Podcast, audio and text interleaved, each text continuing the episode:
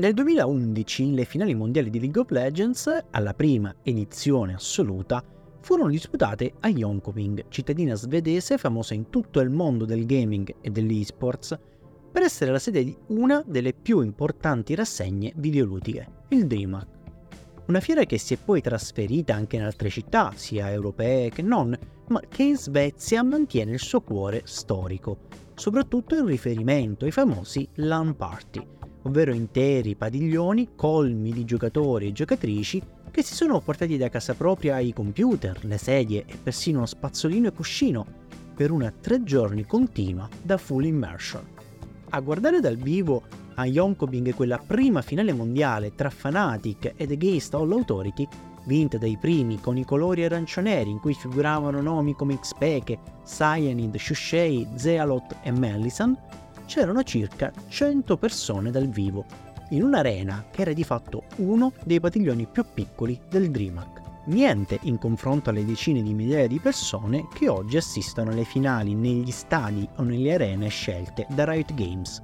In streaming però c'erano oltre 100.000 spettatori ed è in quel momento preciso che Riot Games capisce che il proprio titolo poteva essere uno dei videogiochi di intrattenimento di punta nel panorama mondiale, grazie anche alla concomitante diffusione di Twitch, sia come utilizzo per i content creator che come piattaforma prediletta degli utenti finali, gli spettatori. La stessa Twitch che fino a pochi mesi prima si chiamava Justin TV e che appena tre anni dopo Amazon avrebbe comprato per quasi un miliardo di dollari. Oggi, però, la stessa esistenza di Twitch, la piattaforma di live streaming più popolare al mondo, viene messa in dubbio. Io sono Francesco De Eugemo Lombardo e questo è eSports Ready, il podcast che vi racconta ogni giorno le notizie e le curiosità più interessanti del gaming competitivo e non solo.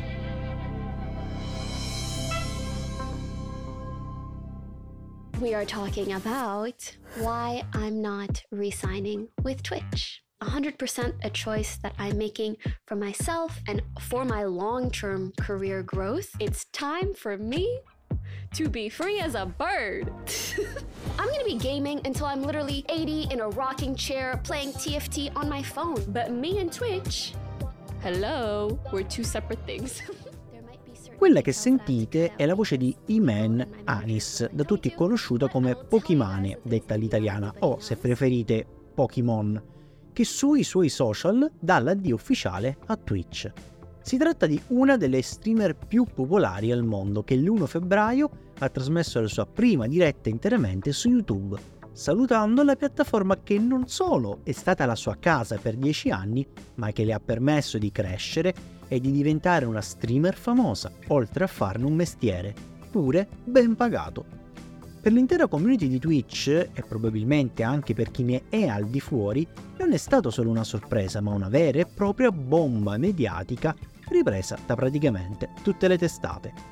Pokimane è infatti uno dei volti più noti della piattaforma, molto spesso utilizzata anche come immagine stessa di Twitch con cui Ennis aveva un contratto di esclusiva uno di quei contratti riservati solo ai grandi nomi dello streaming che permette ai creator di guadagnare una quota fissa. Contratti che, a quanto raccontato dallo stesso CEO dell'azienda, Twitch non può più permettersi di proporre. Il CEO dell'azienda, Dan Clancy, poche settimane fa aveva pubblicamente e candidamente affermato che il costo per mantenere tali contratti di esclusiva non viene compensato dal ritorno economico derivante da tali contenuti. Clancy ha inoltre affermato che Amazon, con Jeff Bezos in testa, ha iniziato a chiedere conto della sostenibilità di Twitch, confermando che l'azienda è in perdita da diversi anni e che in questo momento non è sostenibile in modo autonomo. Motivo che ha portato Twitch a cambiare molte delle sue priorità e ad apportare modifiche sostanziali nella gestione dello streaming e del rapporto con gli streamer, ma non solo. You got sniped in the back of the head. and I got sniped in the head too. Dude, the sniping in this fucking season is so easy!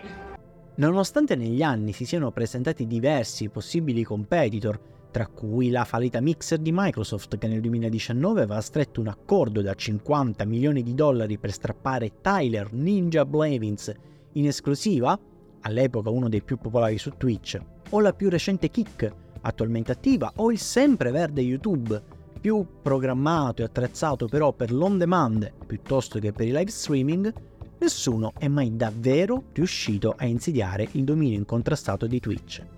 Stiamo parlando di una piattaforma che nel 2021 aveva raggiunto un picco di oltre 3 milioni di spettatori in media nel corso dell'anno, scesi a poco più di 2,5 milioni in questo inizio di 2024. Eppure negli ultimi 12 mesi l'azienda ha licenziato circa 1000 dipendenti in una serie di round di layoffs senza precedenti.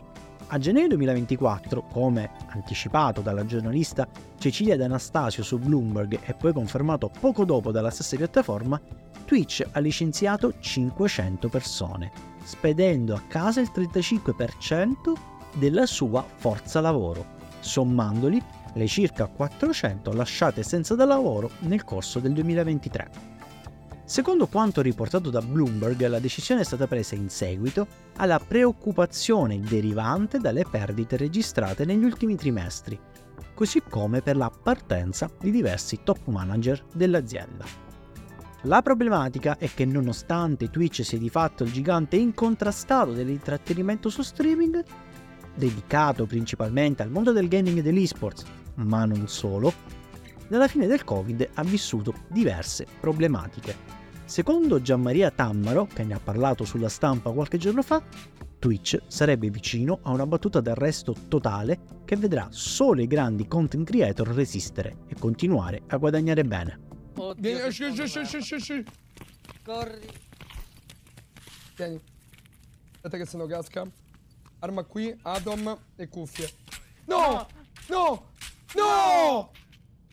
Dai! Non ci voglio E credere. no, casca. No, non ci Io credo. Non ci voglio Non ci credo, credere. usciamo. Ho droppato l'armor, l'hai preso, sì. Sì, sì. Ma più che altro lo sentivate anche voi parlare un... Sì, un sì, ci stava uno in VoIP. No, non ci credo. Twitch ha anche un rapporto di amore e odio con i propri utenti, con decisioni che negli ultimi mesi sono apparsi discutibili e su cui la stessa piattaforma, pochi giorni dopo, ha fatto passi indietro.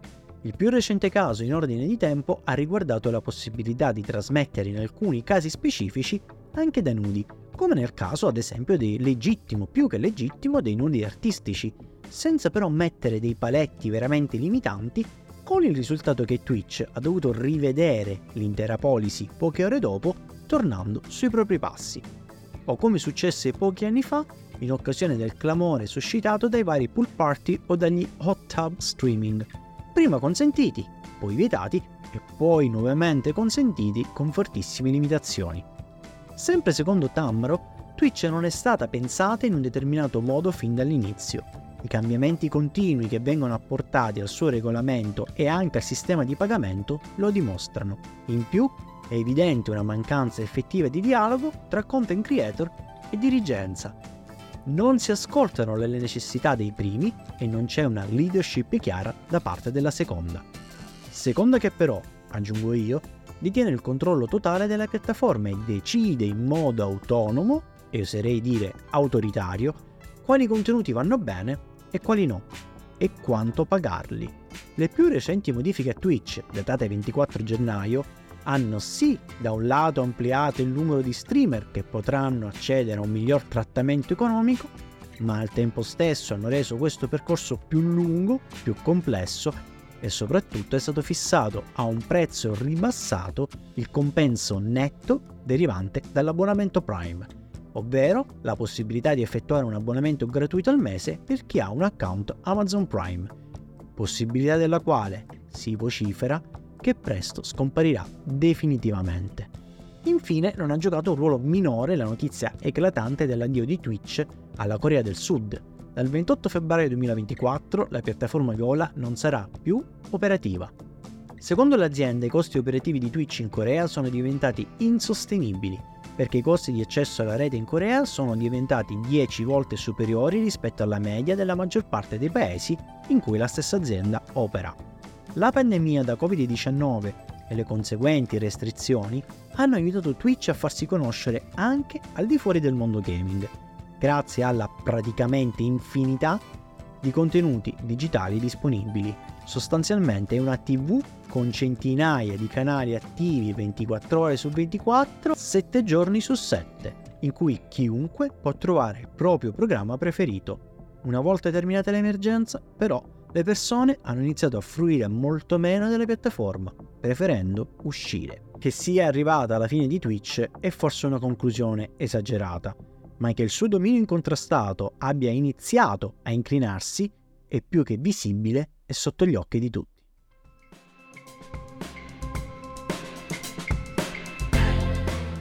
eSports Ready è un podcast scritto, realizzato e prodotto da Francesco Lombardo.